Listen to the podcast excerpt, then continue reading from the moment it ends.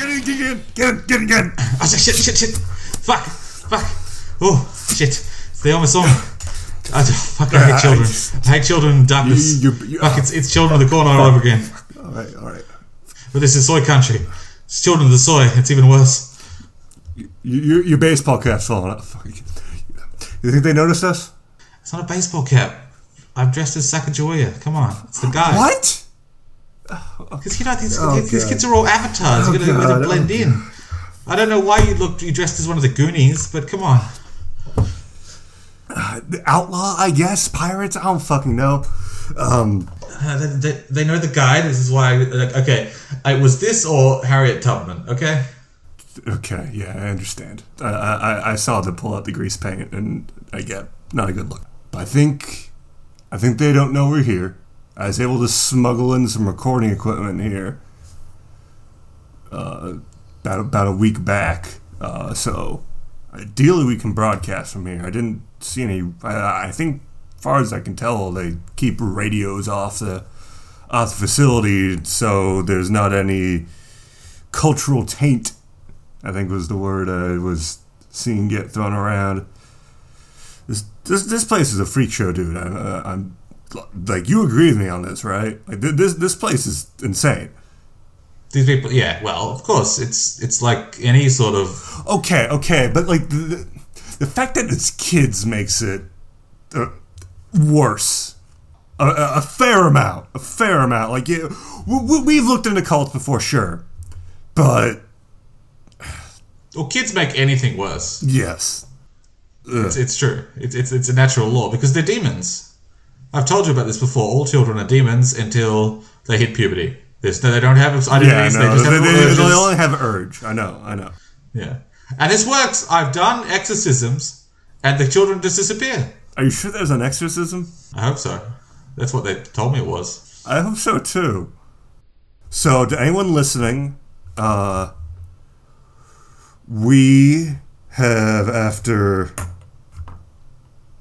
months of preparation, research, and I think it's week 3 now, we've been able to infiltrate the group known as the Milk. Why are they called the Milk? It's like a reference to the whole, like, kid on the back of the milk carton thing that they used to do. Why would they name themselves after that? Magic often comes from irony. That's true. It does mention that, actually. They include that in the write-up. That's the only thing I could possibly think of. I was wondering if it was like some sort of acronym for a while, like the I's for Institute or something. But like, no, it makes sense. These are all kidnapped children. The McVander Institute of Loyal Kids. Aha. There you go. Maybe it's a Simpsons reference. Maybe it's the Mulk. I mean, everything is a Simpsons reference on some level, Thompson. We've went over this. It's true. Now with vitamin R. Even the Simpsons is in itself a Simpsons reference at this point. Some people make a connection between the 030303 event and the slow, long decline of the quality of the Simpsons to argue that the universe has ended or was supposed to end at the 030303 event, but hasn't. And this is why The Simpsons has slowly been declining in quality. It is why the world is slowly declining. Okay, but it was getting worse before 03. Maybe that's where it really jumped the shark or hit rock bottom or whatever. That was as bad as it was meant to get, all right? It was only meant to get that bad and then cancelled. Thompson. But no. All right. Focus. I know we haven't been able to talk in a while. I know you haven't been able to make a Simpsons reference in weeks. I know that gets to you. I know what you're like when that happens. The kids don't watch The Simpsons here. They don't watch even the old Simpsons. They can't watch anything here. They don't know TVs, no fucking radios, no internet. Nothing. Again, like they're worried about they're trying to like they're like a Canadian guy that we know. Anyway, they're trying to prevent some sort of stratospheric contamination or something. But yeah, I don't fucking know. So for anyone that isn't really know, the Milk is this group, it's basically just a bunch of kidnapped kids that they're trying to MK Ultra into avatarhood. I feel like, is that a pretty concise explanation? I mean, there's the other descriptions that are given in the war game are like shitty redneck Hogwarts for avatars. I mean, I think that encapsulates it pretty well. Yeah, that's or like Hogwarts for Indigo children, or wannabe Indigo children at least. Basically, these are a bunch of kidnapped kids that have been brought here against their will and told that they are destined to one day ascend to the Invisible Clergy. The fact that the kids are still here should be a pretty good indicator that there's some very wrong things happening. Because this has been running since the 80s, at least. Yeah. So some of these kids are like in their late 30s, early 40s at this point. Well, I mean, I wasn't seeing many adults around here. So that's the question, what happens to those kids from the 80s? What happened to them? There's a couple in the leadership, and I assume a lot of those are probably grown-up Milk kids, but a lot of these kids are still missing, so something's fucking happened to them. Either they ran off somehow, or I don't know. This is some fucked up shit, man. It's child soldiers for the cosmic war. You know, okay, but what war is this? These are the unknown armies, when you think about it. What the fuck do you mean by war? There's no war. There's no, like, Ragnarok or fucking... There is a Ragnarok. It's the collapse and the reset of the universe. That was not a war. That was done... What about Godwalker battles? It's just the fight over, like, existence itself. Okay, I think like of a war as having sides, and there wasn't really... Okay, it's a messed up war. It's like Syria. I feel like clusterfuck is more of a... That's and yeah, the planet of Syria too, maybe. Clusterfuck is more of a apt description than war, maybe. But I think we're splitting hairs. Perhaps. Yes, and... But there's no Ragnarok, there's no good versus evil, there's no sounding of the horn, seals getting broken and shit. It's not some Mickey Mouse, like, old religion, like, eschatology here. No. It's a war of ideas, it's a war of archetypes, it's a war of...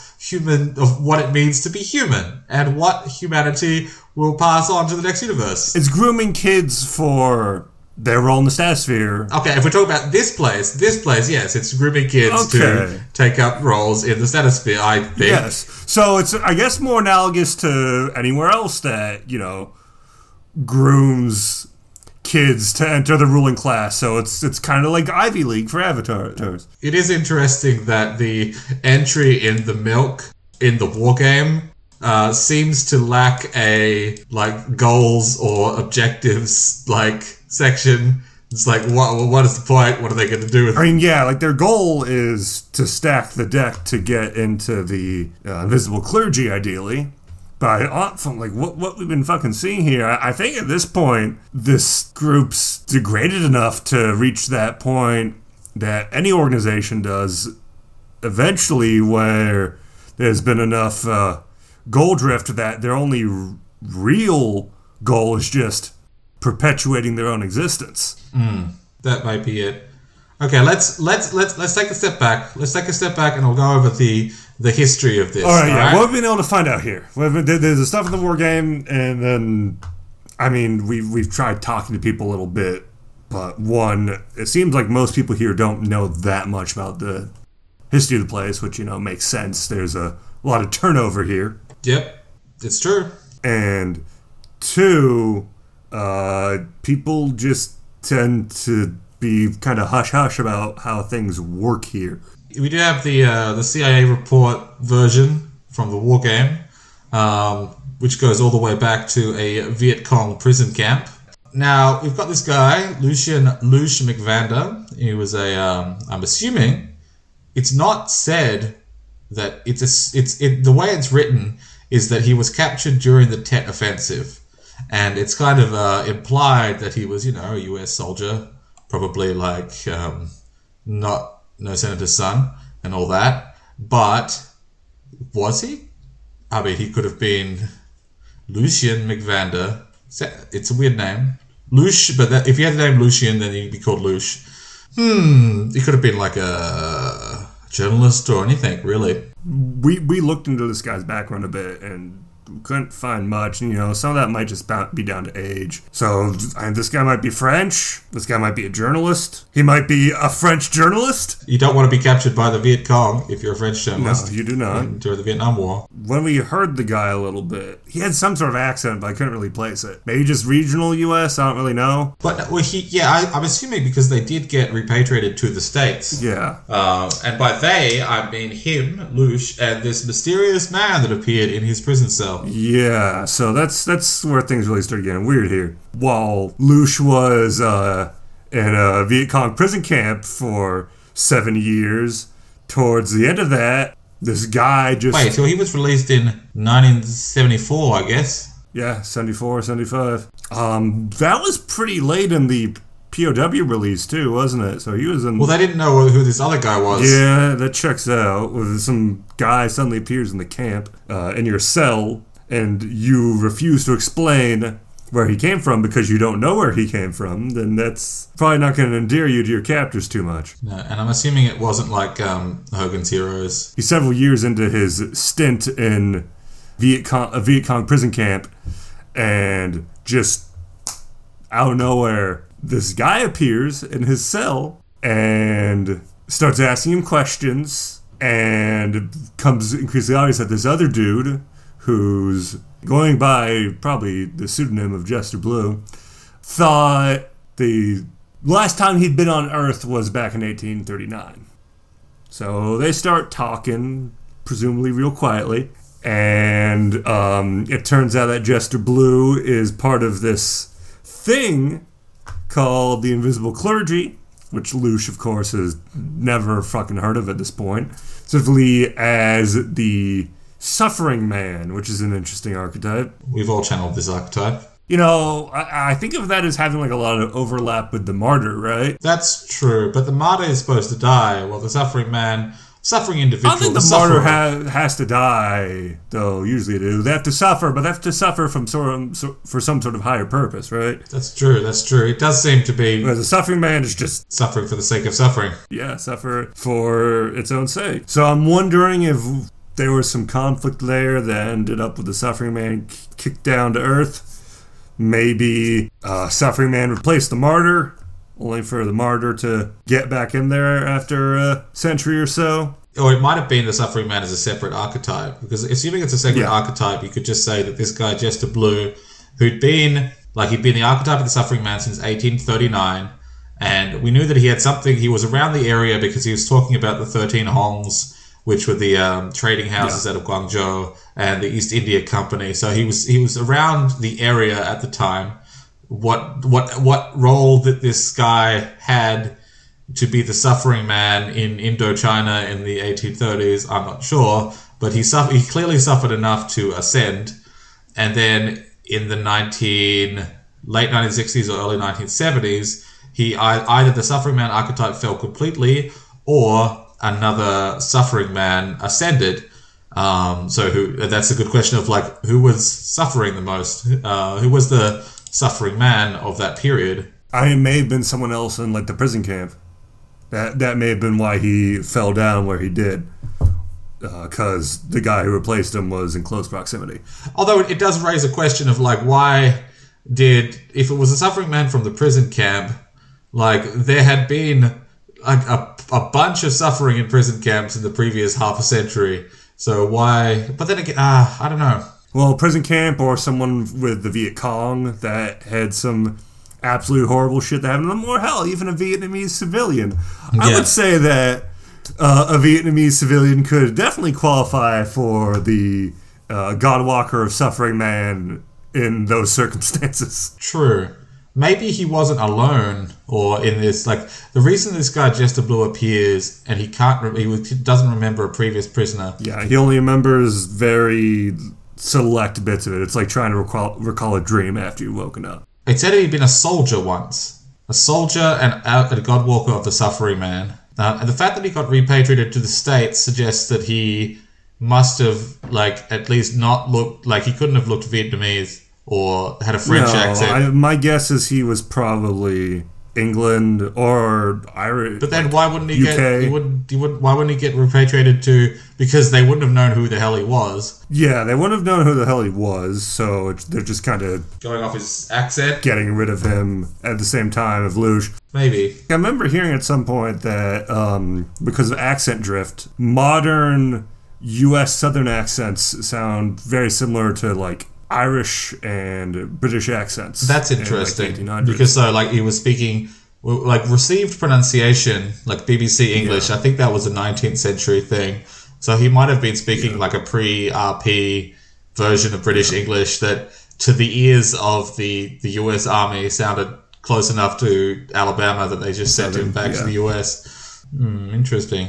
But anyway, they get repatriated. After they get repatriated to the U.S., Blue and McVander, Loosh start talking, and Jester Blue remembers little bits of people in the Invisible Clergy and kind of how the thing works, so they eventually come to the idea of like, hey, we could probably reclaim some of your power, and Loosh is convinced because, you know, even an ex-Avatar still has a fair bit of mojo in them. Well, this is a question I have. Like, Diametrics are meant to be ex-avatars, like the unnatural entity. But this guy clearly wasn't a Diametric. He's not described as being such. Like, unless there's more than one thing that can happen, and it might depend on how you end up falling. Because if he was a Diametric, he'd be diametrically opposed to suffering. Yeah, exactly, which that doesn't really sound like this guy's deal. Well, then you could say that this is why he opened up a cult for children. He was... To train them into being avatars, he was the inflictor of suffering. No, I could see that working. Some sort of ulterior motives there. Two birds, one stone. Figuring, hey, I can mess with these kids, be the one inflicting the suffering for once, while also trying to stack the clergy to reclaim some of my influence there. Yeah.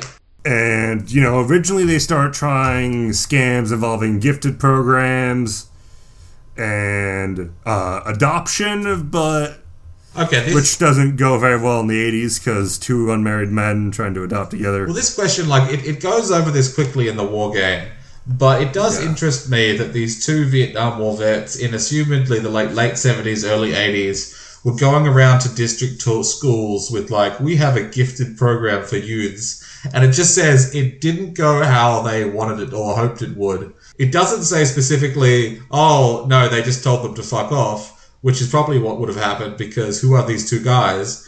But the fact that it doesn't say they just told them to fuck off suggests to me that something could have happened. So I do like the idea of this very easily falling into some Michelle Remembers, Satanic Panic sort of shit given the time period. Yes. Interesting. So it's like, no, we swear. We're just teaching your children how to... release their inner potential and find their significance in the cosmos. And they're just like, oh, well, that sounds satanic as fuck to me, fam. Your child's the star. The star. Nothing to do with Lucifer, I swear. Yes, that's right. The, what's the word? What's the morning star? Yes. Yeah, the morning star. The light bringer. But eventually, they just resort to kidnapping kids. All else fails, just... take them against their will, I guess. Now, I'm going to be spicy again. Well, not even spicy, but I'm just going to bring up shit.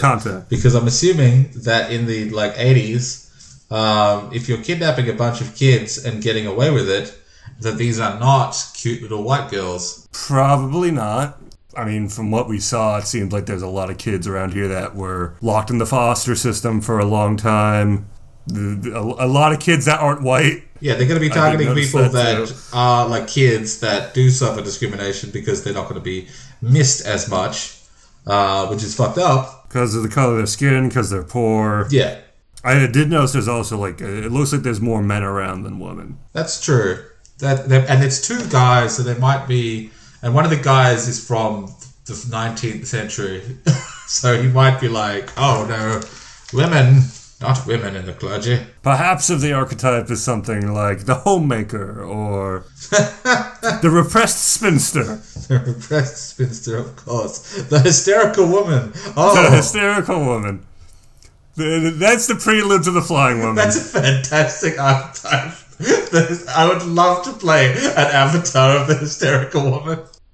I'm just seeing the hysterical woman avatar having a power to go hysterical, and then for the situation to become hysterical. It has, your hysteria, it's a normal situation, or it's a mild situation, but then you become hysterical, and then the world has to match it, and so other people start being something is terrible going on, but it's, I don't know, there could be some interesting, mind stuff you could do with that archetype. Okay, that's fun, some sort of archetype that, basically from the sound of things, could cause riots. Yes! A high-powered hysterical woman. That causes, dancing madness and all that sort of stuff. Totally. Okay, that's fun. That's definitely fun. That's a cool different spin on some similar ideas to a full miniturge. The what? The full miniturge, why? Well, because they also have a lot of abilities that deal with directing crowds and riots and shit. That's true. Not symbolically very different, but it would have to be, I think an avatar works better, but if it was an adept, there would have to be a spell called "Won't somebody please think of the children?" Anyway, that's good. Anyway, back to the milk. Far as what's happened since then, I can tell Jester Blue disappeared, and no one's really sure what happened to him. The clergy doesn't interfere because this is a bunch of you jumped over some things. So they started kidnapping kids. True. They brought them. They started set up this fucked up school thing or compound. From what we could tell, they try to make it look like a reform school on the outside, but inside it's definitely more of a compound. Because they're not pretending to be a school really, except on the inside. It's sort of and we're also pretty far out in the middle of nowhere right now. Yeah, it's important for to look legit, so any cop that stopped by sees all these kids here, and at this point all the kids are pretty much fine with it, but you want to make this look on the up and up. Yeah, they might have got some kids, especially in that time period. If you were taking kids, there was kidnapping kids who were going to be having a bad time because they taking foster kids or kids off the street and things like that. There might have been some kids who ended up buying into it because that's a thing with lots of cults where it'd be okay... Because at first they're well, at least they're feeding us and they're making us do weird stuff, but it's not that weird. It's just they make us pretend that we're symbols. I'm assuming that they use a lot of masks and famous avatars in history and things like that. Yeah, it might just seem like a bit of a camp environment. Hence why you got the feather headdress on right now. Exactly. That's not in the right tribe, but whatever. But people don't know that. And it's the collective unconsciousness. It's about the person as a symbol. It's not about any sort of historical truth, I know. Don't blame me the fact that the metaphysical resonance of millions of ignorant people is stronger than the accurate truth of reality. I'm way too skinny to be anywhere close to doing the truffle shuffle. So, Jester Blue, the former avatar of the Suffering Man, or archetype of the Suffering Man, I'm sorry, he eventually disappears just after Loosh had figured out how to run the place by himself. Though, it seems like he's barely running this place anymore. It's mostly the kids at this point. Sure, but let's look at Blue. It just says that Blue was taken away. He got sent to suffer one more time, with one seer claiming that he was sent back in time to be the third man crucified next to Christ himself, which sounds like some bullshit. It's definitely a cool story, but I doubt it's more than that. The number of people who've claimed to be the third man crucified next to Christ, it's so many. We all know it's G.G. Allen. Oh, yeah, of course. What people don't know is actually, they actually crucified... No, it wasn't three men crucified. They also had a third of a man crucified next to them. Which third? That's a subject of quite a lot of controversy. I think that's one of the things that led to the great schism of whether the thirding was done laterally or horizontally. Oh yeah, they thought about this. This is just how much... It's exactly the big fights over how much Jesus was what portion man and what portion divine. Yeah, it's the same. Now, Loosh, he said it was in his late 60s when the war game came out, so he's in his early 70s now. This place is now run by grown-up children dedicated to the different archetypes. Well, grown-up children, with grown-up being varied a bit. Some are legitimate adults, but there's also just a lot of older teenagers running this place. Sure. But this place has been going on since the 80s, so there's some full-blown adults running around, but they're not exactly well adjusted to normal modern society. No, and I'm also noticing that there's like four house. Like, what do you think the population of this place is, Torm? Maybe like 30? 30, yeah, that sounds about right. I haven't done a head count. 30 about. Neither did I. And I think that people have definitely left over the years. Yeah. There's way too few. I've seen maybe like 8 adults here.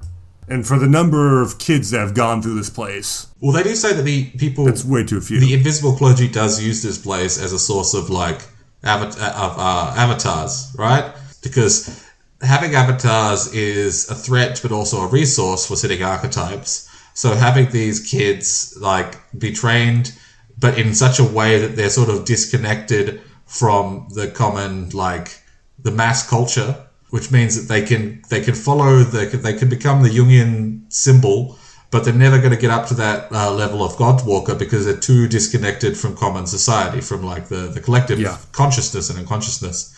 So a lot of these people probably had some little whisper in their ear and went off and did something else and are now doing something on behalf or like for the benefit of the sitting archetypes that they represent. As... is not at all uncommon for avatars to end up doing. I guess, yeah, you got pretty much went over the last of the run up to how things currently are. We're out here in the Arizona desert somewhere. Arizona? Why is it snowing? It snows in Arizona, dude. We're somewhere of decent elevation if it is snowing. It's unclear exactly where we are because you can tailor it for your campaign. As a lot of this is designed because in the war game, it says that they have an understanding of the Statosphere, but it's warped in ways that individual GMs can tailor for their own games, which in one side, I'm like, yeah, that makes sense. And the other side, I'm just like, it would be nice to have some details. It's always that tricky balance to strike when doing game writing. Yes. Like, all right, if you're given too much detail, then it's just overwhelming. If you give too broad an overview, then it just looks like you're being fucking lazy. Yeah. You know, the classic... We've left these gaps on purpose as an exercise for the GM, when it's like, okay, this is a very natural gap that I'm expecting you, the writer, to fill out for me. As a games writer, that is literally your job. The GM of the gaps. But there is some information given. It's very, very broad overview. It seems like they have a pretty incomplete understanding of the Statosphere. Yeah, but that could mean a whole bunch of different things. Well, yeah, from what I've seen, they're like aware of 10 archetypes tops. There's speculation otherwise, but... It is interesting, like, their understanding of the Statosphere would be filtered through the understanding of Jester Blue, who was the suffering man who ascended in the early 19th century in Indochina.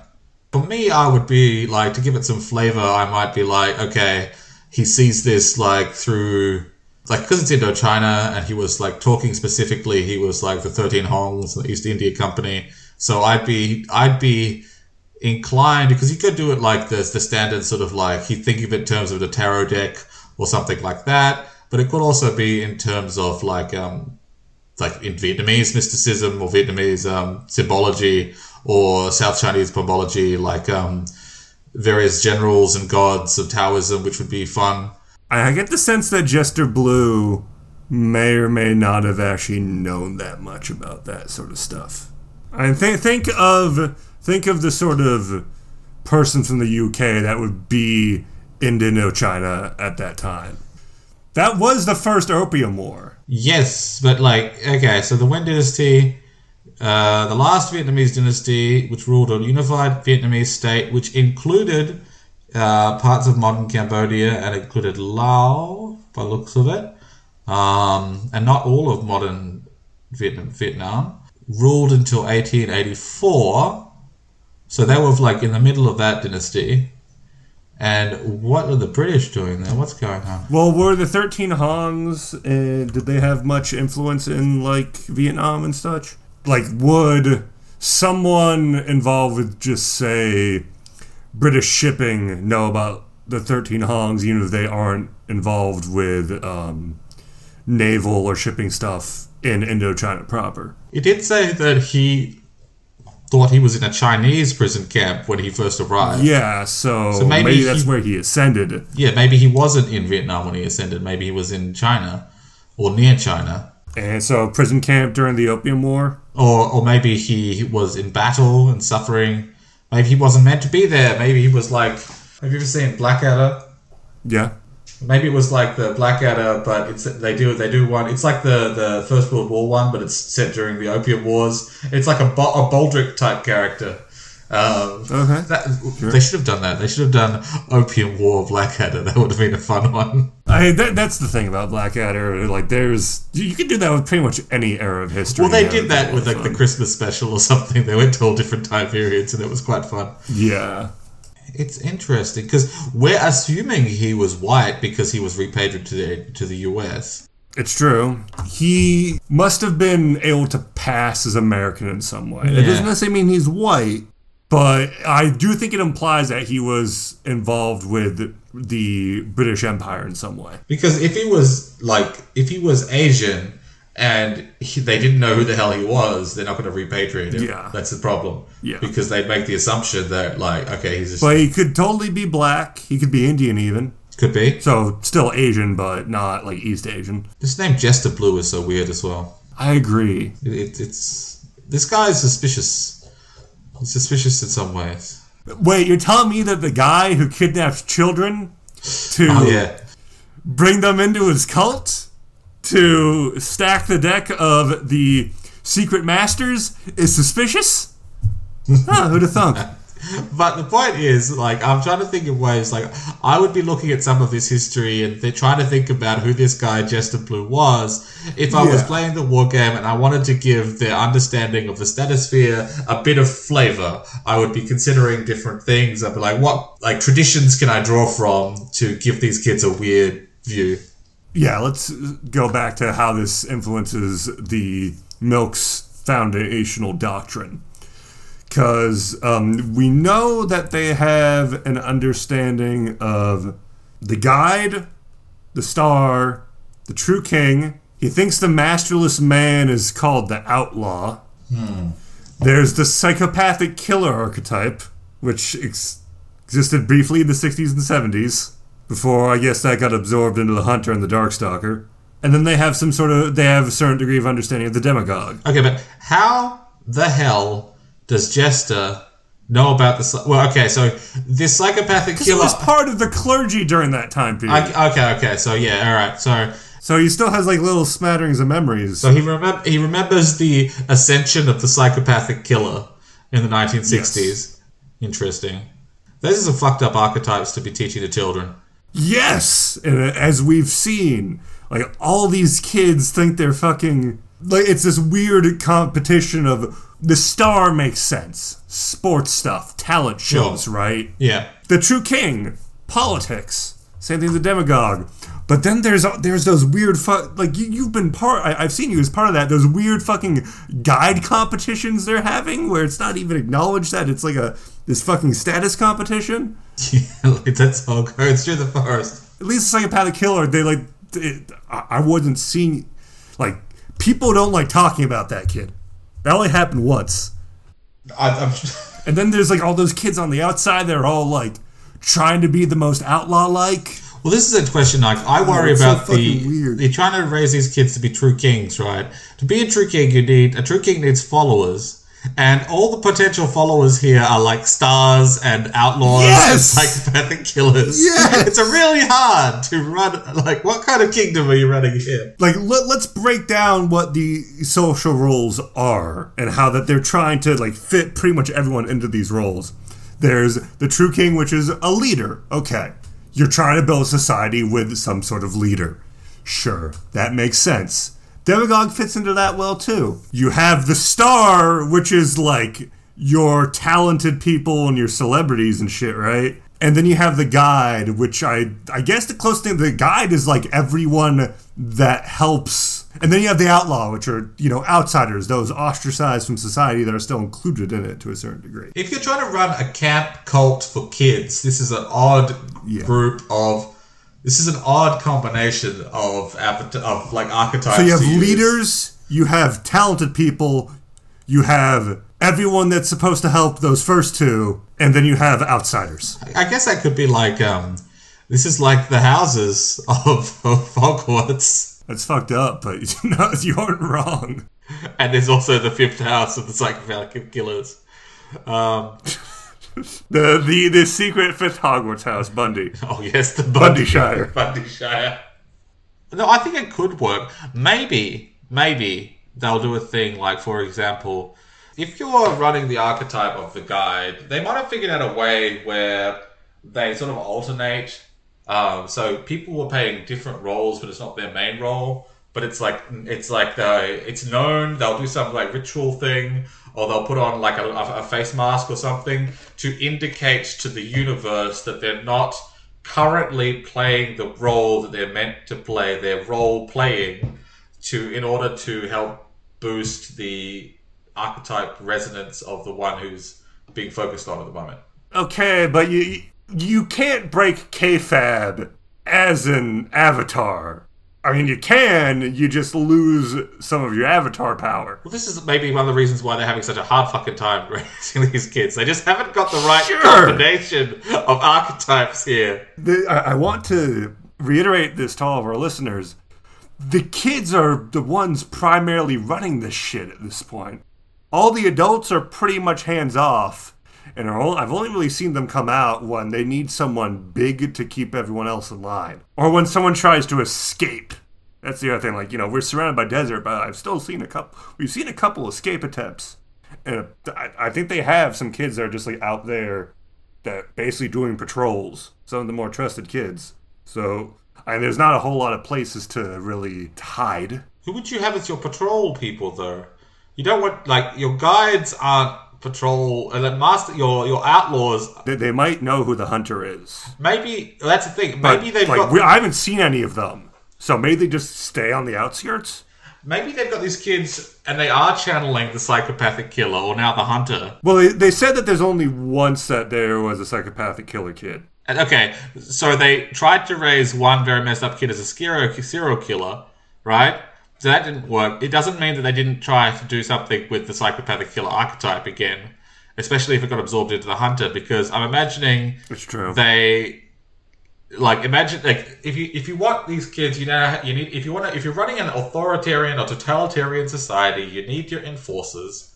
And when we come in to meet for like lunch and shit, I'm not seeing any of those hunter kids out there. So maybe like they just think their idea of the psychopathic killer happens to align very well with what the hunter actually is. I do like the idea that out in the forest, like or the desert or wherever this place is, like around the camp, they'll have the ones that are catching the ones who try to run away, and they're all dressed as like Jason and Freddy and all that, but they're like teenagers.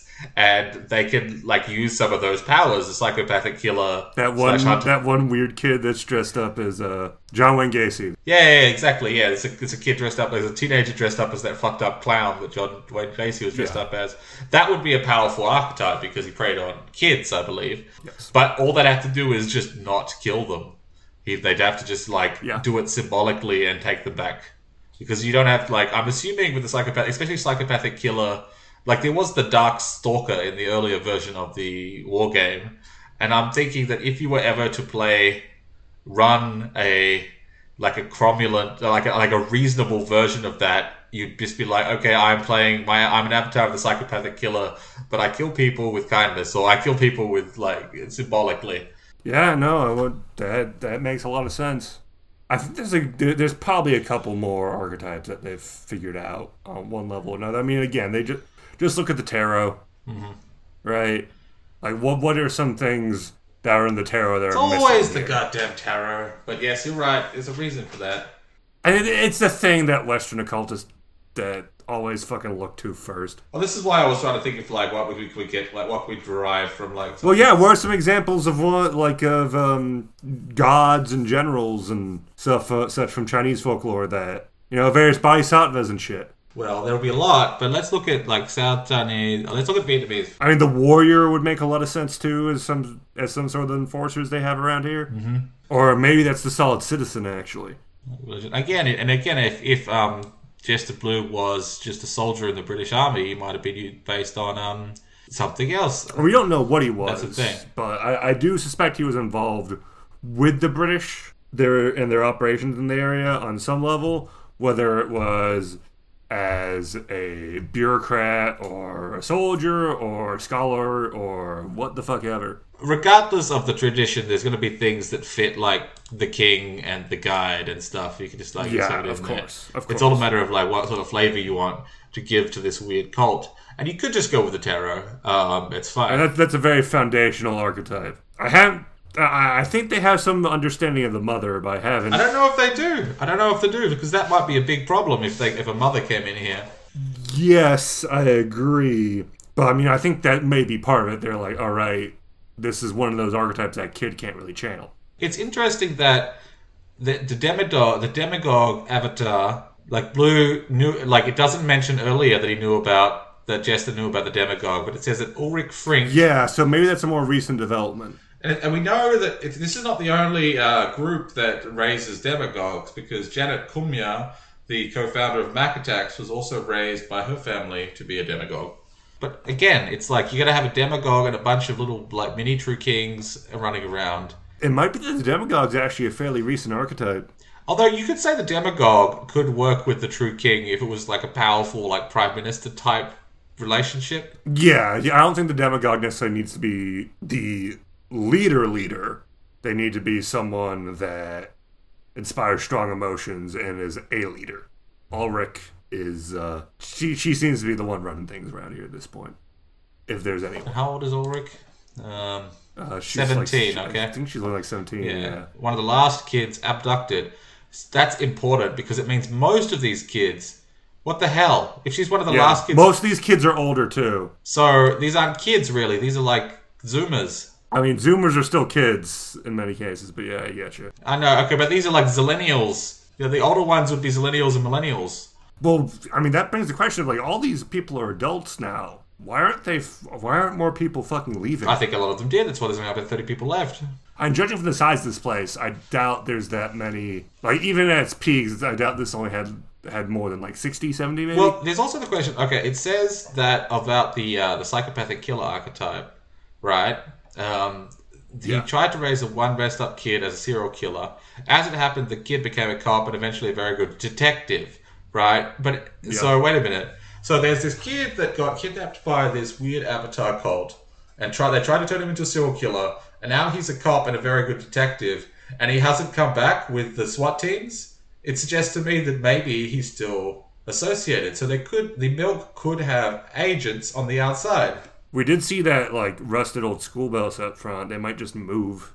I like the idea that there's, like, agents of the Milk all over the place, because it makes it more likely that a player group is going to encounter them, because they're encountering an agent of the Milk that's supporting them. That's maybe they're not staying with maybe they were able to go back to normal society and exist, but they still send money back or...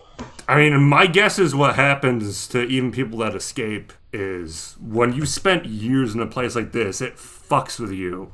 And eventually you end up coming back here because it's the only place that you really understand. So it's like the Rumspringer. Yeah. But way worse. Way, way worse. Well, okay, that's an interesting idea. Like, imagine if someone is being... They're raised as the star. And so they're treated as the star. And they get pretty high up there on the Avatar rankings because they're treated that way. And they're the star, and everyone's like clapping. All the other kids in the camp are clapping for them. And then they reach a certain age, like 16 or 17 or 18, and they're like, okay, go on your Rumspringer, go out in the world. And they're like, and they've been told, like, you can go to Hollywood, you can do all these things, and you can be the real star. And so they go and they do the standard thing of going to Hollywood and just fail, and they immediately start losing ranks in their avatar. And what are they going to do? They're going to run back home. Yep. And if they do succeed, then what if there is a star that does succeed and becomes an actor or a singer or something, but they don't say shit about where they came from. They support them. I'm also just celebrity kids, young celebrities, like, a lot of the time they get raised in very strange school systems. That's true. Very weird structures, so it's, like, not even that out there for something like that. What if we have one of those, like, if they need more kids, because they say last kids, like, Ulrich was one of the last kids abducted. I think they're probably going to need more. I think that's one of the reasons we're able to get here in the fucking first place.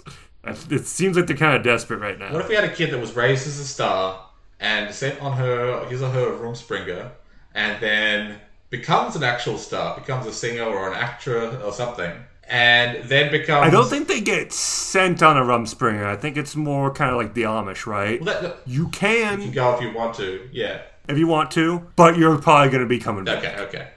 That's fair. You'll see. You'll see what it's like out there. Because, again, they go into the outside world and they see all these people totally ignorant of the Statosphere, totally ignorant of the power that's inside them and the potential. But if you succeed, it doesn't mean you're going to be... you might still be working for the Milk or still be favourable towards the Milk. So I'm thinking, they're no longer abducting kids. Well, yeah, these are still your friends and colleagues and those people that used to clap for you or used to... help you. Well, what about if one of these stars that becomes a real star, a celebrity, does the whole Nicole Kidman thing of just adopting children from poorer countries? And as you said, the way that children are raised by celebrities is often really weird. And so maybe a lot of these kids are legitimately adopted by former abductees of the Milk and then sent here. I wouldn't be surprised to learn. That makes a lot of sense. Just kidnapping is not easy to pull off nowadays. No. I mean, it happens, but no, it's not as easy. It's not the 80s. Even if you're conspicuously dodging missing white girl syndrome, the internet just makes it a lot fucking harder. Yeah, there's a lot more attention on because people are aware of missing white girl syndrome, and there's pushback against that and more attention given to cases that in the past would have been ignored by the mass media. There's just more surveillance around, so that sort of shit is harder to pull off, especially in any sort of organized fashion. So I wouldn't be surprised if they're shifting to a more legitimate means of recruitment. I mean, abuse in the foster system is rampant, so going back to that approach, but doing it through ex-Milk members and bringing people into the fold that way makes a lot of sense. Mm. Yeah, it does. I do wonder if... You're no longer two single men in the 80s. Now you're one of them, all sorts of maybe very successful people that are actually totally fucked up. It would be interesting if, so now Loosh is old and he's sort of checked out a little bit. And Jester Blue is gone. So we've got this 17-year-old Ulrich and she's in charge. She's a demagogue. But I'm assuming that there's some older ones that also... loosely involved, but maybe not here, or not the leader, or not in charge. Well, the adults I saw around, I've seen a few prison tattoos, so I think a lot of the people that are around here probably ex-cons that ended up not really being able to do too well in the outside world, and then come back. Well, they got raised as the outlaw, and then sent on, and then they went off on their room springer and ended up in prison. Absolutely. But that's an example of what happens when, they meet the real world and they get fucked up by it, but it actually strengthens their connection to the archetype. Because Ulrich is a demagogue, but it doesn't mention that Jester Blue knew about the demagogue, so I'm assuming that over the years they've picked up some information. They found out a few more. Yeah, and it's kept ambiguous in order for GMs to play the war game to do what they want with it. So if you're running this cult for kids, I liked your idea of having the guide competitions. That makes sense. The true king. How do you have true kings among these kids? I'm not sure. It could be. I don't know. That's an issue. The true king thing bothers me. Are you okay, Thompson? You keep framing this in war game terms. That's true. It's fine. I'm looking at the document. That's where you need to process this. I understand. All right, so we got the star, but I'm trying to think of how do they set them up? So the guide is easy enough. The star is easy enough. They're having competitions and clapping profusely. The true king. Well, you saw that shit that we were subjected to when we got here, right? Oh, you mean a talent show? That was insane. That was inappropriate. Well, okay. Oh, no, when they brought us into the room and all circled around us and just started calling out what they thought our archetype was until the, consensus arose and they're all just, they just were screaming guide at you. It was insane. I am your Virgil on this journey. Ugh. And then, the fucking talent show. These kids are so fucking desperate for approval from one another. Of course. That's the other fucking thing. Pretty much all these archetypes are heavily coached in the opinions of others, positive or negative. Yes. Even more so than most archetypes. But all archetypes are that way to an extent, because it's all about how you're perceived by society. But the guide...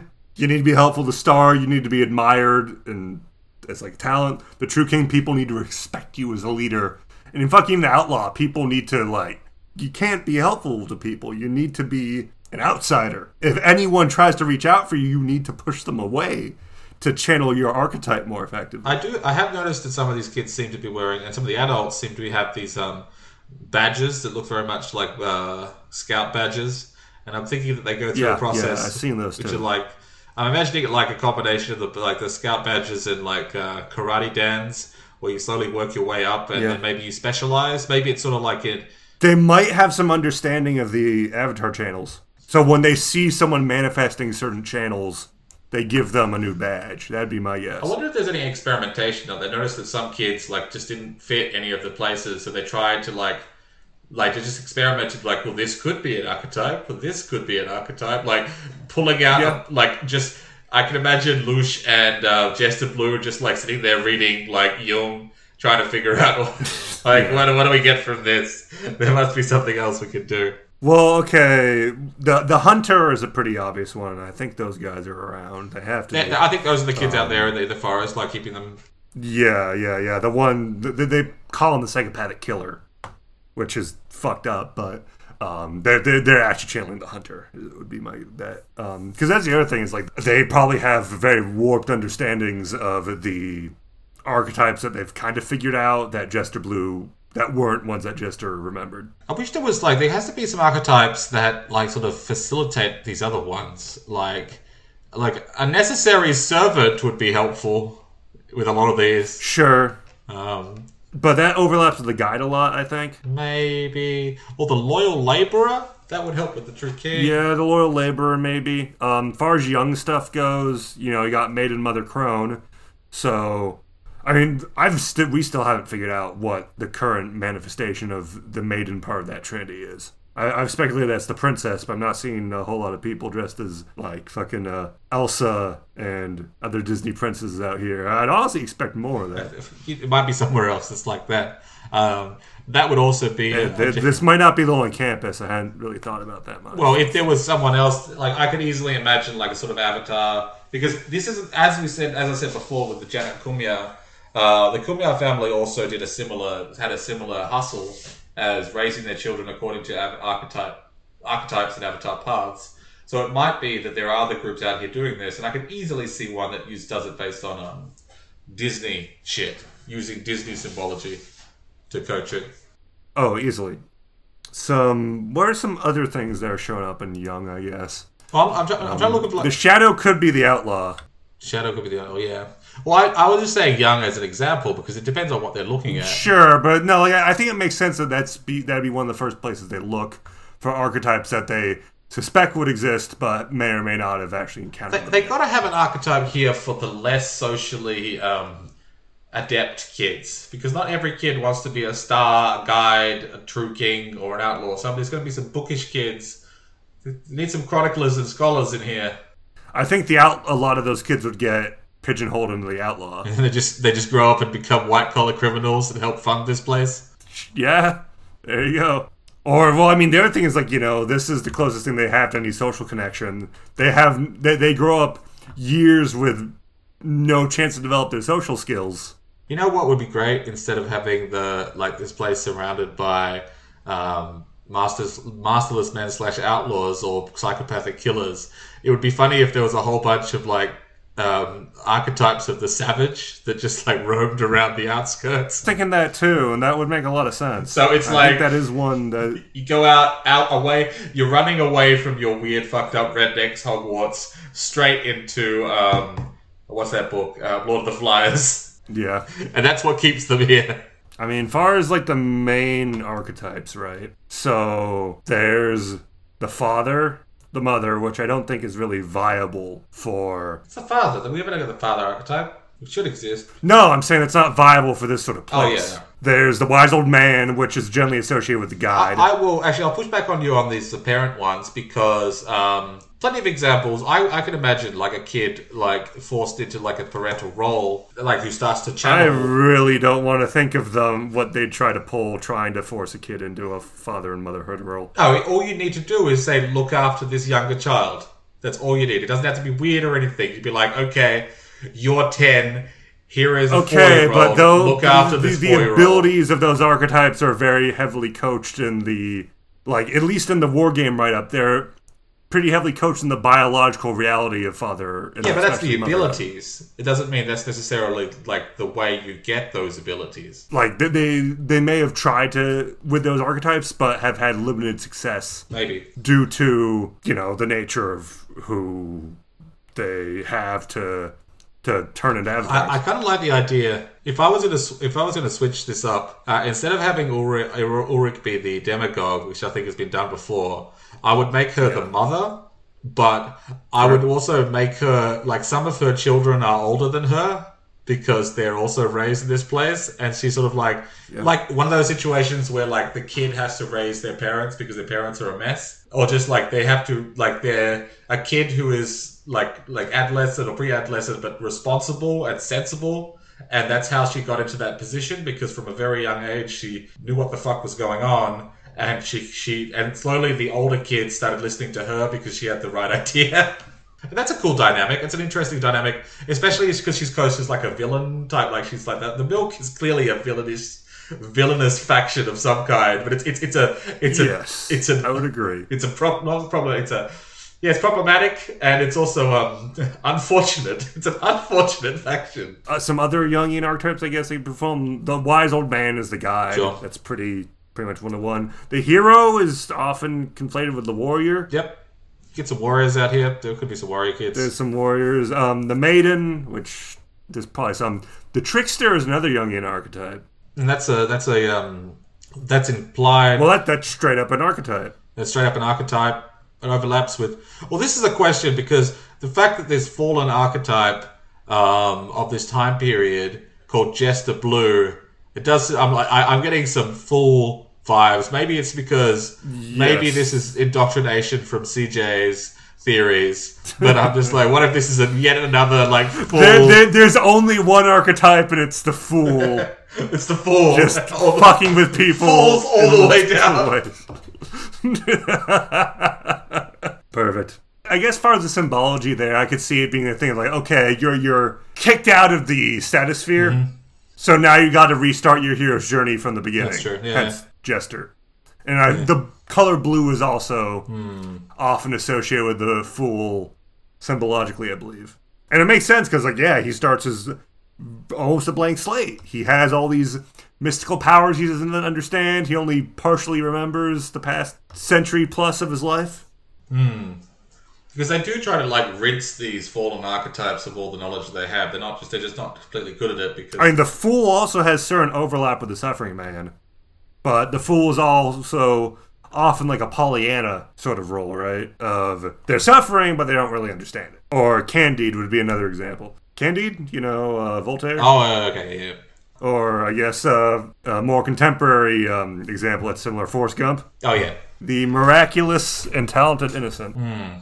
Looking at the known archetypes, the known avatar paths, there's some here that I'm surprised aren't around. Like, I could see, if I was running an avatar cult, like to train children, I'd want to have some of them be confessors, just to go talk to the confessor and get all your sins out. If you're talking about designing a cult, it's a very useful role to have. That you might not have had it, Yeah. So, but there's probably tricksters around, that ties in well to sort of the class clown role. And also, it gives people a way to sort of vent any grievances they have in a way that ends up paradoxically reinforcing the current power structures. Oh, yeah. Much like a jester. That's it. They have to be the one who's telling the truth to the king. Aha.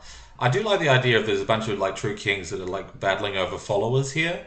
And maybe they're like the heads of houses, or not. Maybe it's separate from the house system or whatever, if there is a house system. Well, there probably isn't one, but something like it groups. I haven't got the sense that there's one. The closest thing is it seems like most people around here are guide star, true king, or outlaw, and the thing seems like there's a smattering of some other people around. I think that smattering is probably quite important.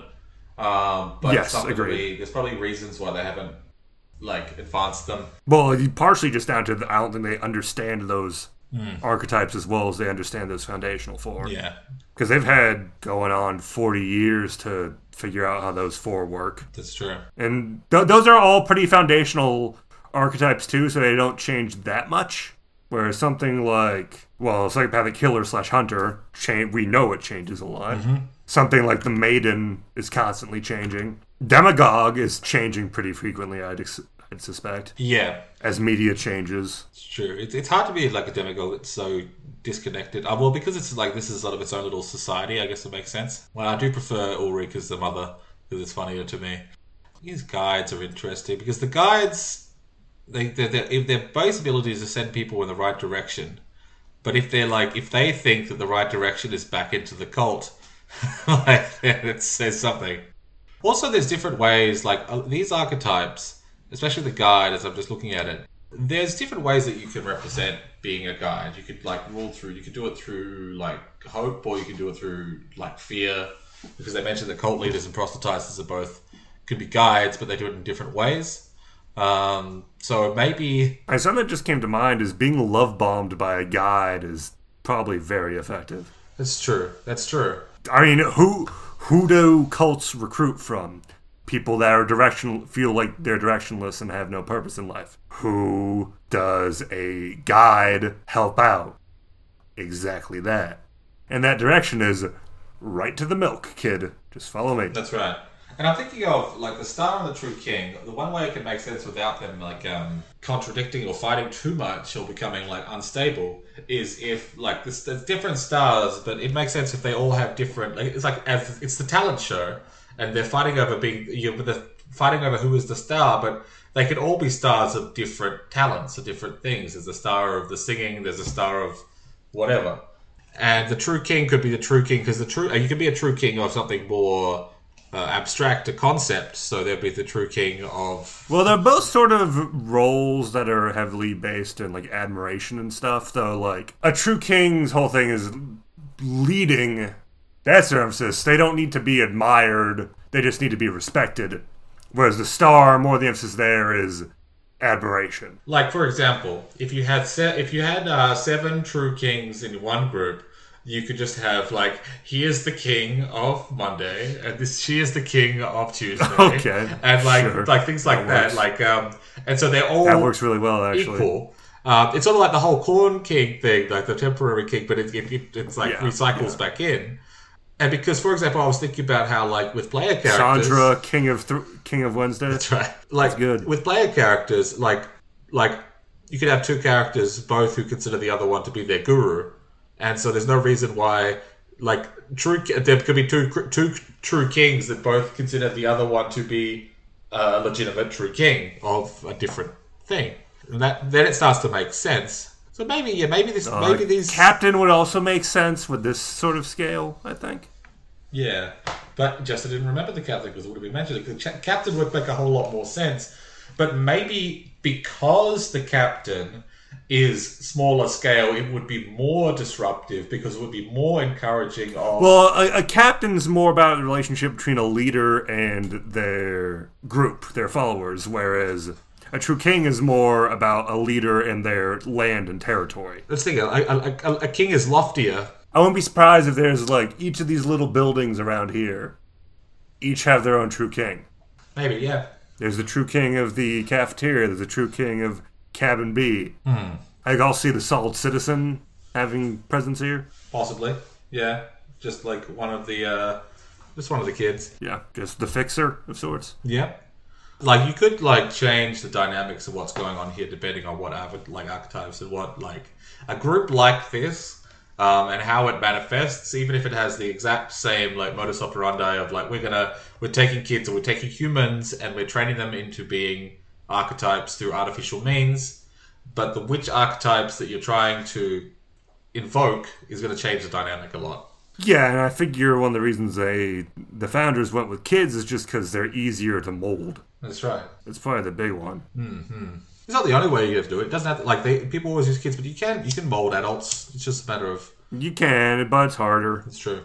It's harder. And the other thing is just I suspect, especially in the 80s, it was probably just easier to snatch kids off the street or out of the foster system and people wouldn't really notice they're gone quite so much. That's true. It could be worse. So, again, that's harder in the modern day, so I do suspect they're probably, if they're going to survive, they're going to need to shift to getting new kids through more legitimate means. Mm. Which I think is why they're doing it, because they did mention that Ulrich is the last abducted child. I think they've got their own things worked out. One of the last. Yeah.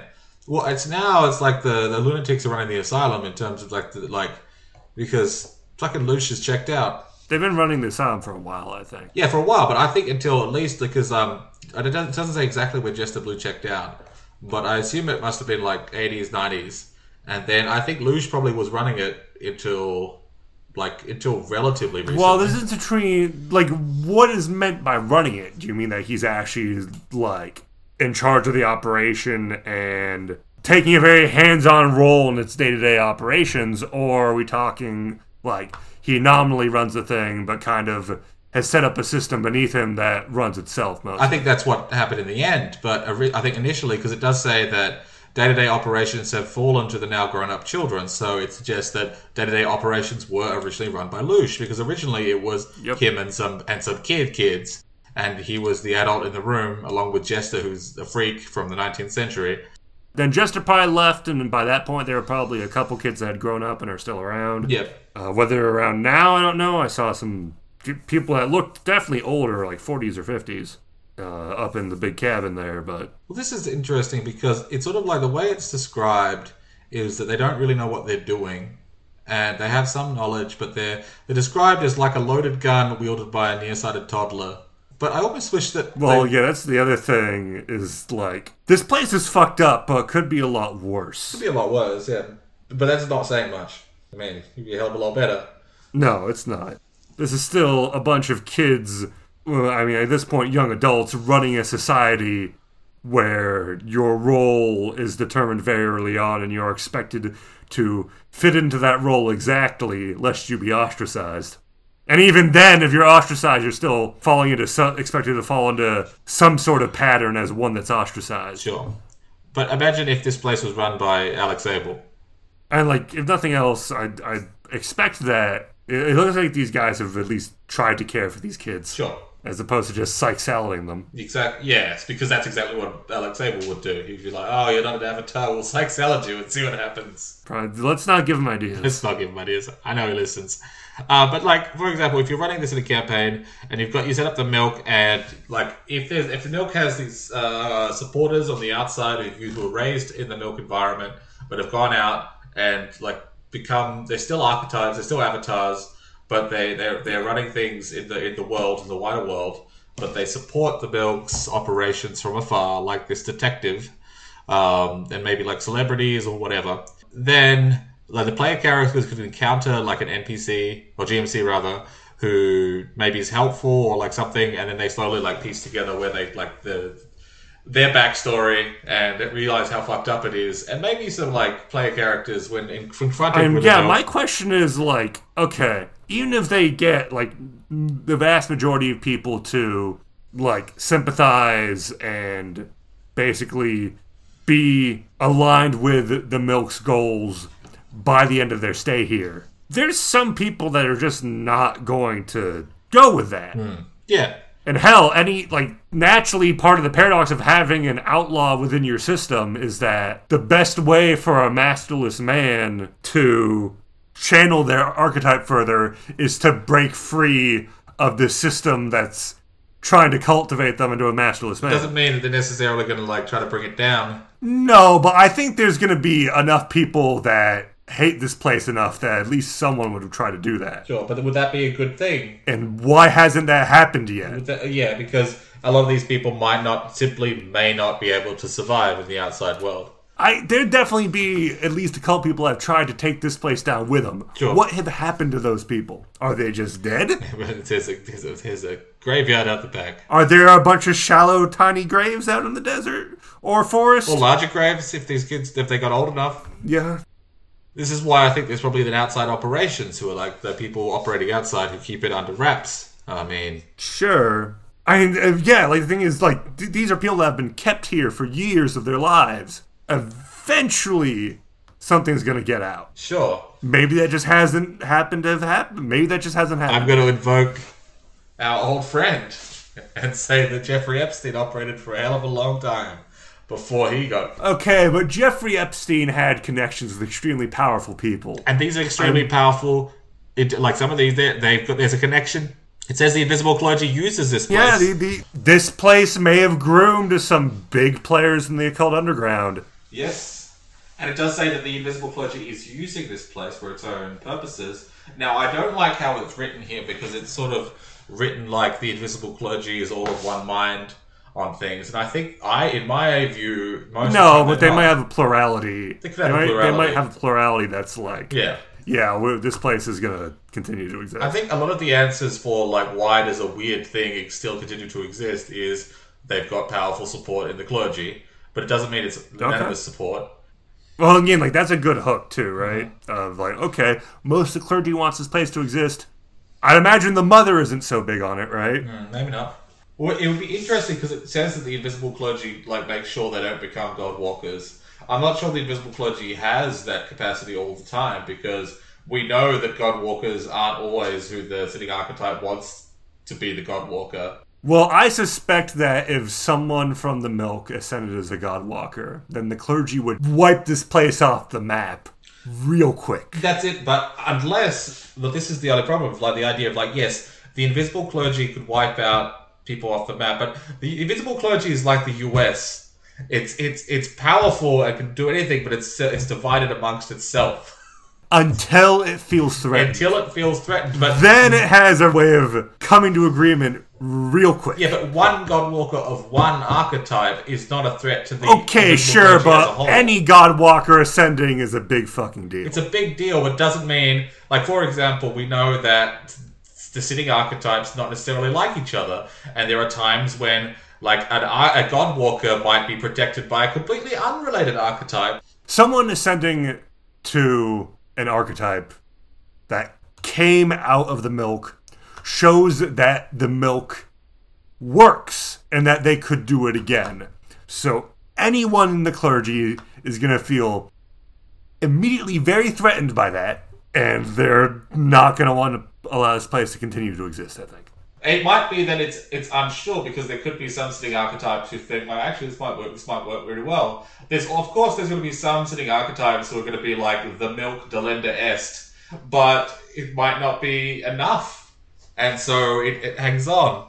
And that's why I would like to, like, sort of, like, give these guys a bit of a higher rank of power, right? Like, let them have, or, like, approach a Godwalker. And they should have a few guys in, like, the 90s of Avatar ranks, you know? Sure. Because I don't like the Invisible Clergy is extremely powerful, but it's also, they're up their own ass in terms of, like, the symbology. They're way up there in the Sephiroth. They're confused half the time, and they're fighting amongst themselves.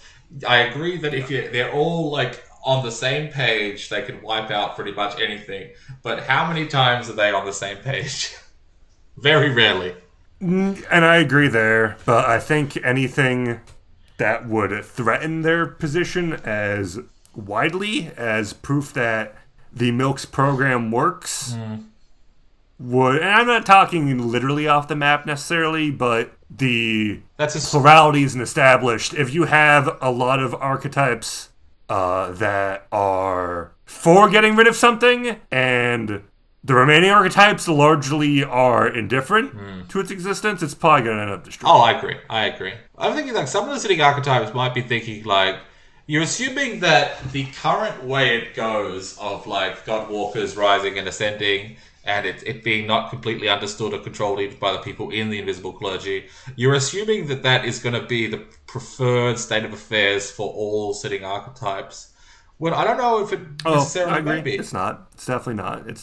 So there's going to be other ones up there being like if we allow the Milk to continue, if we allow these mortals to just, like, churn out our avatars and churn out, like, deliberately...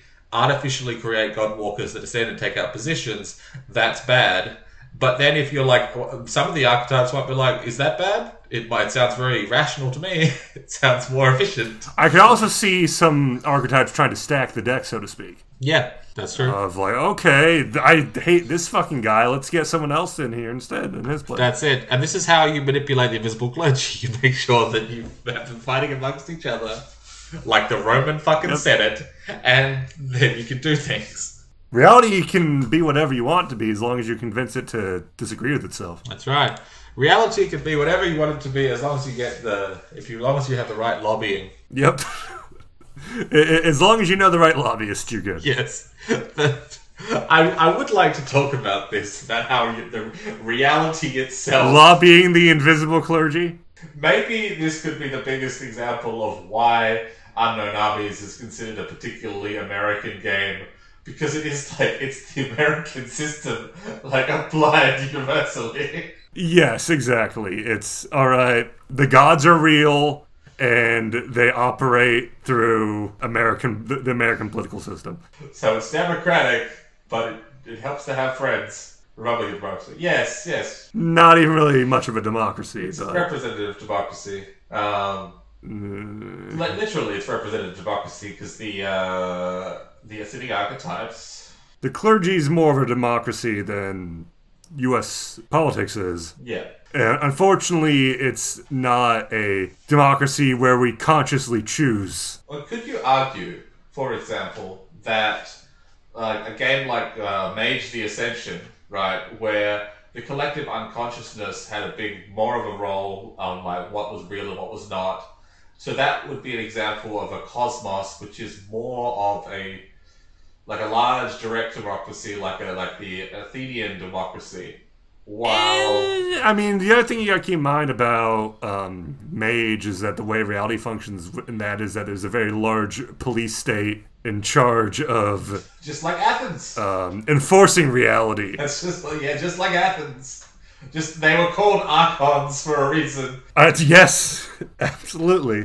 Though, I mean, also, like, the thing with Athens, keep in mind, is that it is nowhere near what we'd call a democracy as we conceptualize it now. Okay, but... Sure, every citizen could vote. To be a citizen, that was a very narrow group of, you're a man, you're an adult male. So you can't be a woman, and you can't be one of the laborer underclass that keeps the city running. But what I mean in terms of that, in terms of, I mean more the idea of direct democracy, like referendums and things like that, in a universe where it's about the collective unconsciousness and what the most people believe is real, that's like a very direct democratic way of... That's my bet of what happened with 333. It was just a cosmic referendum. That's interesting. 333 was just metaphysical Brexit. Physical Brexit. What did we Brexit from? The previous reality. That's, fair. The sitting archetypes sit there. They're how power is represented and manifested through, but they can be toppled, like a senator or a congressman who's been there for decades, and they're gonna get reelected. We know they're gonna get reelected. They're not gonna get, and then they're not, and then they. It's an interesting dynamic, which I don't think is explored enough, but it could be explored in high-powered campaigns. I think, the thing is with exploring it is you remove some of the mystique in the process. Yeah, that is definitely true. I do like it, though, but I like political games, and the idea of politicking with the universe itself is fun to me. Yes, I agree. Like, how can we stack... It's something you could pull once, I think. And it would be a hell of a game. And if you pull that again, then it kind of loses its sting a bit. Yeah, perhaps. But then again, it's like, it depends how many... Like, there's a lot of different political thrillers you can do. Like, sure. Political thriller is a whole genre. Well, but, like, how do you even just... I mean, like, we get a little taste of that stuff at the Whisper War, I think. I mean, like, that's the thing. The Whisper War wasn't really so much a war as a... factional political disagreement. That's it. Which perhaps one could be said is just war by different means, but it's an interesting way of like having like a long campaign that progresses somewhere, because the question of like you do lose some of the mystique, but like if you're trying to like, especially with the Anunnami setting and the Anunnami's cosmos, when you try to like do the like a low-powered campaign of like discovering the truth and like the Matrix and more Gnostic campaign. I mean, you can do that over and over again, but it can get stale too. But going from that to slowly, like, it's like if Matrix 3 was all about, like, the robots' politics, and Neo was just like, you've been elected. You are the one. You are the one. And then representative of the District of Humanity, and he's like, what? Yeah, you were the But if they lead into that, it might have been more interesting. The robots just refer to the one as the executive. The executive, yes. It's I suppose using the Matrix's fucking computer naming scheme, he'd be called the Executable. Ooh, that's cool, actually. That's cool. I was thinking that, like, you were right about, like, it does take away some of the mystique. But it's also, it fits the setting because it's exceedingly human. Like, you get up to the highest level and it's bickering. It's bickering, yes, and backstabbing. Well, in terms of the war game, in terms of the game, I think what it comes down to is it's the same sort of thing that as, like, low-level D&D versus high-level D&D, right? Where there's many reasons there's been vastly more low-level D&D games than high-level D&D games. One, because, you know, every GM is like, oh man, we're going to run this huge zero-to-hero campaign. It's going to go on for years. It's going to be fucking great.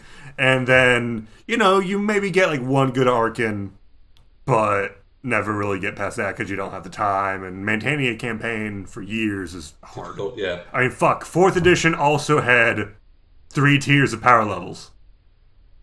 2, just... managing a low-level campaign, running a low-level campaign, is a lot easier than running a high-level one. Yeah, that could be it. That's an issue of for very similar reasons in D&D versus Unknown Armies. Because, okay, once you get to the high-level shit, you're literally shaping reality by your whims. That's true. And I say you can't do it. Just, you know, there's a reason there haven't been a lot of campaigns like that. And I don't think it's as much to do with the mystique or whatever. I think it's more the practical concerns of, can we get a campaign that will run that long? And the stakes. Yeah. The stakes and also the mistakes that a GM could have and how big those consequences are. We've just destroyed the world. Oh, no.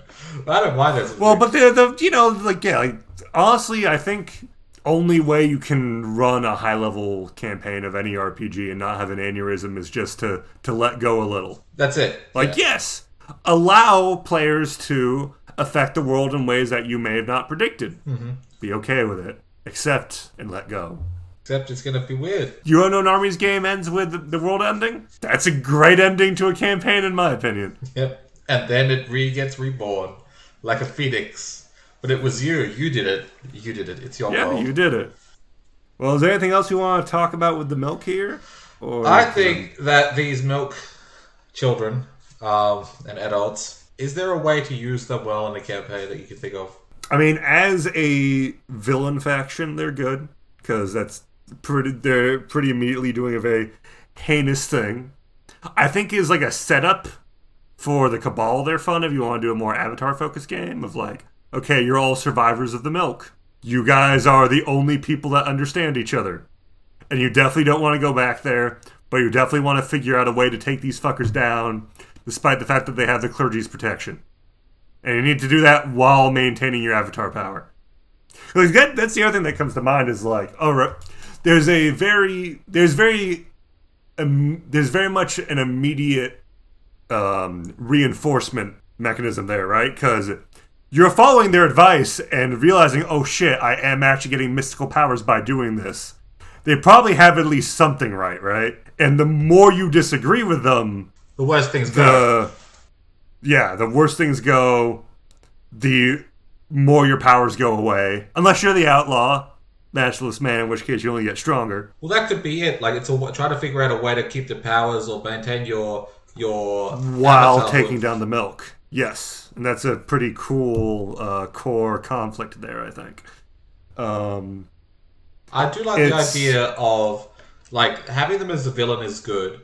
I do like the idea of not necessarily the good guys, but like them being gone is worse than what they have them now. Especially if like they haven't kidnapped kids for a good 17 years, and like the kids are running it now, and Loosh is checked out, and he's the one who did the wrong thing, and he's like, well, he can go to prison. but he's an old man, so what's the point? And like taking them down being maybe worse than just leaving them because they're doing something. Yeah, like if you took out the power structure of these guys, what are they gonna do? A lot of these kids would still probably try to form another group within a few years. Yeah, it's like joining Scientology and a guy pulls a thetan out of you and has it, puts it in your face, and it's wriggling around like a freshly caught bass. It's a great image because thetans look, yes. Imagine if you were like playing Sleepers or something, or like some Reality Cop type game, and the player characters come across the Milk and they're like, we're going to take these Milk down. And then the other Sleepers sit them down and say, okay, there's been a few other groups like this, and this is what happens when you take them down. It doesn't end well. You have to figure something else out. It just happens again. It's this group that keeps reforming organically. The only reason Loosh is still around is because he's been in a coma for 20 years and they're just carting him around. Every month a new guide gets put on Loosh duty. Loosh duty. Oh, yeah, it's interesting. Like, they're just playing the role. It's like, Loosh is like... They're just weakened at birdie-using him. Or it's like fucking Psycho. So Loosh is just dead. Yeah. Yeah, and Ulrich is talking to Loosh and arguing with Loosh, and he's just like a dead hippie in a chair that she's arguing with. That's been mummified, basically. Yeah, that's good. That could work. It'd be interesting because then you'd be like, oh, okay, the bad guys are all dead, and all that's left are the victims. But that's like, what do we do? Okay. As we've discussed, it's a very good group for taking a very street level campaign and transitioning to something of more powerful and immediately statospheric importance, which is cool. You could do a campaign where you play as Milk members and like all those guys we're talking about that are looking for ways to keep this group going. That could be the campaign. It's like, all right, you guys are some of the last people that the Milk ever kidnapped. You would die for these guys.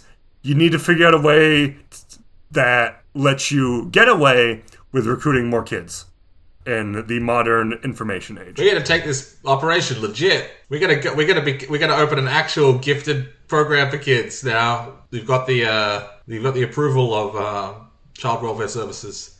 We just need to set it up. Child Protective Services. Which, again, CPS has had so many fucking scandals and done so much horrible shit. Like, I don't even see that as, like, being that out there. I think that could be pulled off. That'd be a really fucking dark campaign if you guys are the one. It's a campaign where you're playing as child snatchers. That's pretty fucked up. I mean, yes, it's terrible. But like, hey, everyone's down for it. It could be a very interesting game. Of all the things you could snatch, why would you snatch a child? Snatching a child is like snatching a dead. Why? Snatch something useful. It's like only stealing small. It's like you steal dogs, but only the small and yappy ones. Yeah, exactly. Snatch a person, like a whole human. If you're kidnapping kids, just stop being so picky. Just kidnap anyone. Just really, what's wrong with you? Kidnap someone with a job, okay, and a mortgage. Kidnap someone with actual possessions that you can ransom. Kidnap someone who is a productive member of society. Come on. Keep this thing going. Some other fun thing you could do with the campaign. I mean, like, the concept of these guys is one that's immediately interesting and evocative to me. They're just mad underdeveloped. Yeah, because it's 2 pages. That's good or bad. It's the issue that pretty much every new faction in Book 2 has. Except Flex Echo, I would argue. I'd say Flex Echo is the only one that's pretty decently fleshed out. And even then, it's probably my favorite, so I'd like to see it more fleshed out. Sure. But no, I'd agree with that. Any further ideas that come into mind for you? Yeah, I'm thinking I like the idea of running as the Milk themselves, or like having them not necessarily be the bad guys, or be like neutral, maybe even... I'm saying, well, they probably do take decent care of the kids, at least. You know, as far as, like... I mean, there are... You know, physical needs. As far as, like, you know, feeding them, giving them somewhere warm to sleep, etc. If you're doing it more in terms of... This is why it's interesting if they had, like, say, for example, if they figured out the avatar of the solid citizen, then they could sell their services to parents with troubled teens and do the things where, like, they come in the middle of the night and the parents are watching and the kid is taken away in a van and taken to one of those places where they have to read the Bible. And all that sort of crap. Like Elon School and all that shit. Yeah, so it's It's something that they could rebrand in different ways. Make it legit. Yeah. Make it legit. And, well, like, it would have a similar thing to what Elon School had going for it of all the shit that's happening to them is so fucking ridiculous that if they tell their parents it, their parents are never going to fucking believe them. Oh, yeah. Absolutely.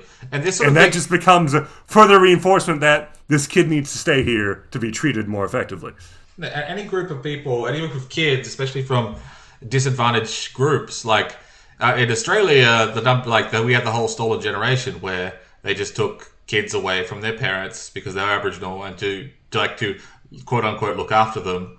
And that's a problem that still happens where people get their kids taken away from them for sometimes for good reasons and sometimes for not so good reasons.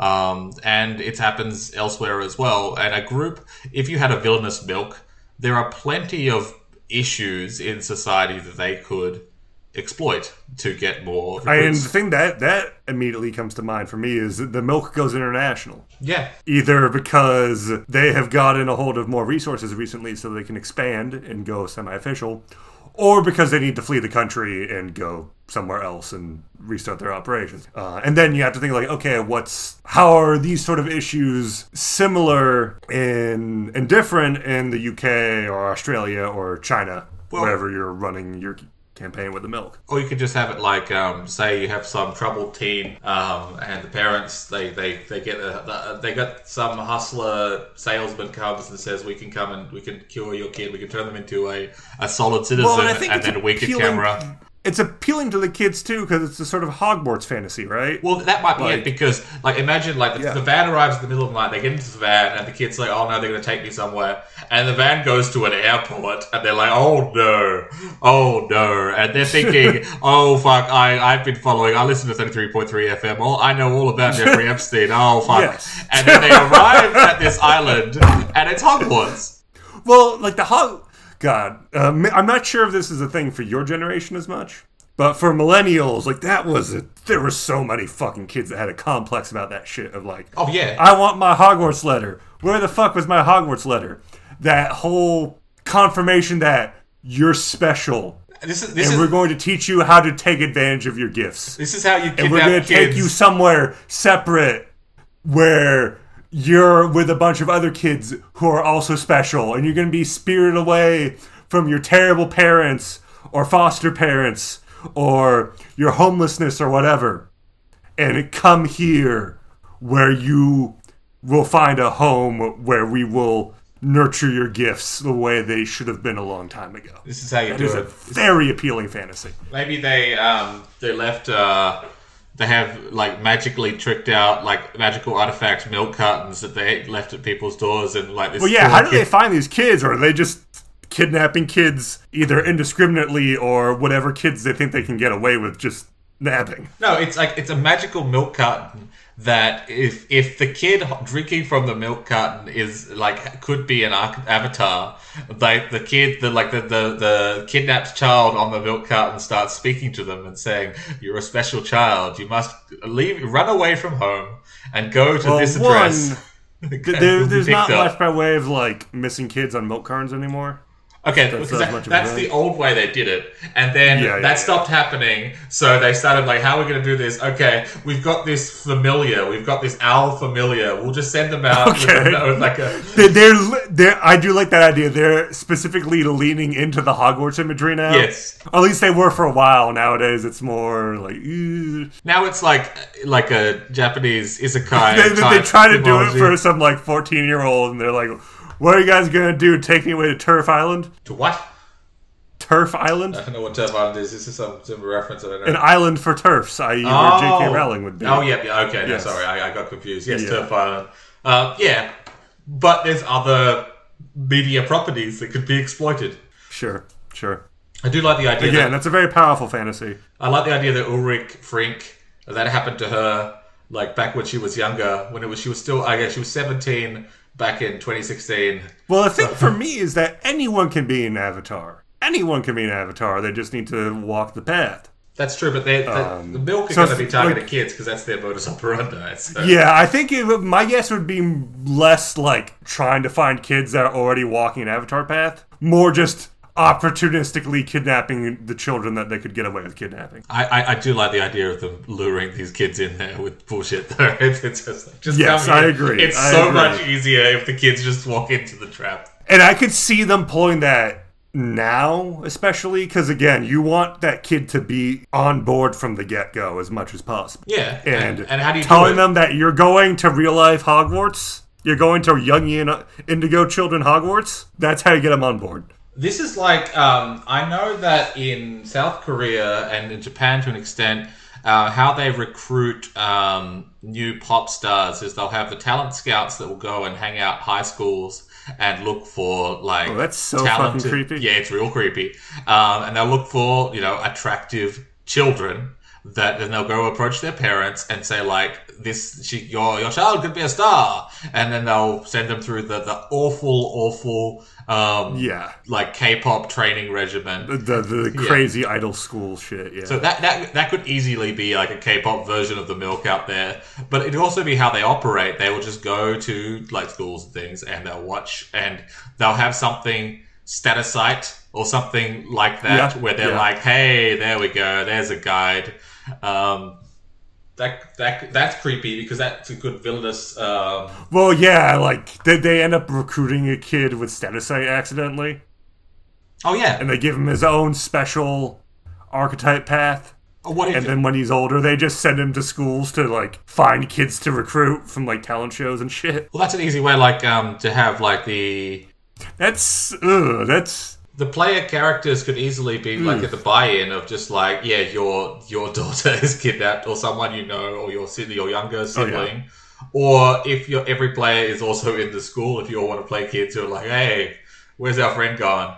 Oh, they've been kidnapped. It's also a good backstory for that thing. I've had a few games I've run when a player character's like, okay, I can't come up with a character backstory, and I'll just be like, hey, I can have that backstory be something I come up with, and then you have amnesia or some shit, and that way we discover it organically together. So, like, okay, you're some sort of avatar. You don't remember how you got on this path, but you are, and then it turns out you used to be part of the Milk. Or maybe that's one of the ways that they covered the tracks, too. Maybe they have some way of wiping people's memories. Yeah, maybe. That's pretty obvious, though. Yeah, maybe. Well, but, like, maybe it involves, like, launching them into the Statosphere for a little bit, somehow.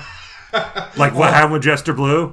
I like the idea they launched them up there for a bit, and they come down, they're all fucked up, and they just like put them to the side of the road. Bye. See ya. Oh god, no! They just stopped, this is horrible. This is horrible. They just stopped their hearts. Oh god. And then they bring them back, and they're like, how was that? See ya. Push you out of the... Like, imagine coming back from... Yeah, death, so, like, if you have a near-death experience when you're far enough on an avatar path, you end up in the Satisphere for a little bit. That makes a kind of sense. And then you wake up in, like, the real world. Like, and then you're like, oh, fuck, what's this? Like, you come out of the suitcase, like, Odesu in Old Boy, being like, what the fuck? Yeah. Dancing, there's lots of different ways you can do it. Like, I do like, character backstory, villain, like weird, unpleasant, sort of, like, not villain or sort of villain. There's ways you can play with it. How would you include them as, like, a potential ally? What could motivate players to align themselves with these guys? Maybe they're less fucked up now. Maybe they used to be fucked up, but now they're not. Maybe. Well, yeah, like, say you will, now at least... Like, it sounds like, if nothing else, kidnapping kids is not as viable as it used to be. If they're doing it with the consent of the parent, there's a whole lot of fucked up stuff that could still be happening there. But it's not as... I mean, honestly, probably I wouldn't be surprised if there's some cases where they kidnap these kids and the kid is leaving a much worse situation than... what the Milk is. Here's the campaign. You play characters that have been brought in as... You convince the Milk to... You align yourselves with the Milk on the condition that they only kidnap kids from broken homes. That's still dodgy. It's still rife for problems. But yes, maybe. But it's slightly better. It's slightly better. Or the player characters are the ones who've been brought in to try to sort this shit out by Ulrich. She knows this is not sustainable and not morally correct, so she's like, I don't know how to do anything because I was raised in this environment. I'm going to turn to the one group of this one cabal I happen to meet outside of Denny's. These guys are going to help. Random cabal outside of Denny's. Oh yeah, these guys seem trustworthy. I should put them in charge of restructuring my organization that has dozens of children as part of it. Absolutely. And don't forget adult children. Yes, a lot of adult, even more adult children. Super maladjusted children. As Dennis Detwiller would put it, unfinished people. Yes, of course. Yes, good old Dennis. So, how are we going to get out of here, Frank? Okay, be quiet, I think. I think coming. Oh, fuck. Do you know any, Lewis and Clark quotes? Or any Sacagawea quotes? Something. Alright. We're just practicing, I fucking swear. Do it. No! Do the truffle shuffle. No. Come on, do the truffle shuffle quickly. No! I've been trying! You can do it! I'm trying!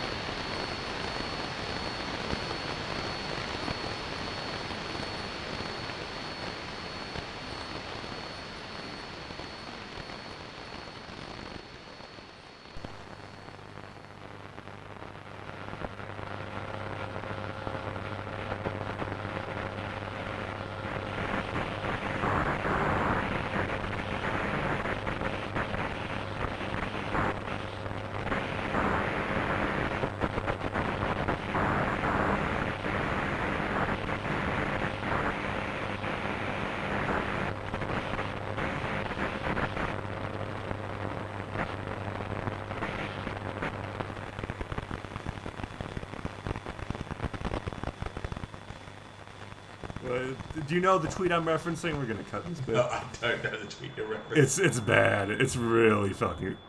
He's been on a roll with just saying absolutely... He blocked me because I criticized him once. Good on you, mate. Look, okay, for unfinished people... What is he, Dr. Do you remember what his fucking... I do remember his handle. Twitter is, right? And it sounds bad, but I do. I haven't looked at it for a while. But yeah. Well, no, I'm saying, his fucking handle is... That's it. Yeah, so I did remember that. All right, I know what that... Yeah, it's like, okay, anyone, I've learned anyone that fucking compares themselves to Hunter S. Thompson, especially a writer, is just that is a warning sign and bright red flashing lights. Yes, it is a warning sign. Anyway, how are we gonna? Another good example being RPG Pundit. Oh my god, RPG Pundit. Well, is that a Hunter S. Thompson reference somehow? Well, no, how he calls everyone swine and shit. Oh, okay. Right. Is that a Hunter S. Thompson thing? Yeah, that's a Thompsonism. What a fucking noob. All right. I was so offended I went back to my old school insults. I haven't called anyone a noob in 10 years. Jesus, yeah, wow. I mean, like, it's... I don't think it's... I think it's an apt use of it. I think, yes. Also, yes, it's a blast from the past. Dweeb is my go-to for that sort of thing. I think dweeb is an expressive one. Now I think about it a bit, I think I want to bring back noob because it's funny. It's so out of... It's fucking noob. It's been out of fashion long enough that you can almost be brought back. All the memes are just ironically reaching further and further back. Yeah. We brought back Doge a few years ago. Yes. Now we're on the way to fucking Dancing Baby and new in lead speak. Right. That's it. Yep. Because as a self-identified lead hacksaw, culture is just a dog eating its own shit. That's right. That's a good. Oh, is fucking still posting pictures of fucking Donald Trump looking stupid in April 22, 2022. Ah, sucking sigh. Fucking sigh. All right, anyway, look at his dumb face.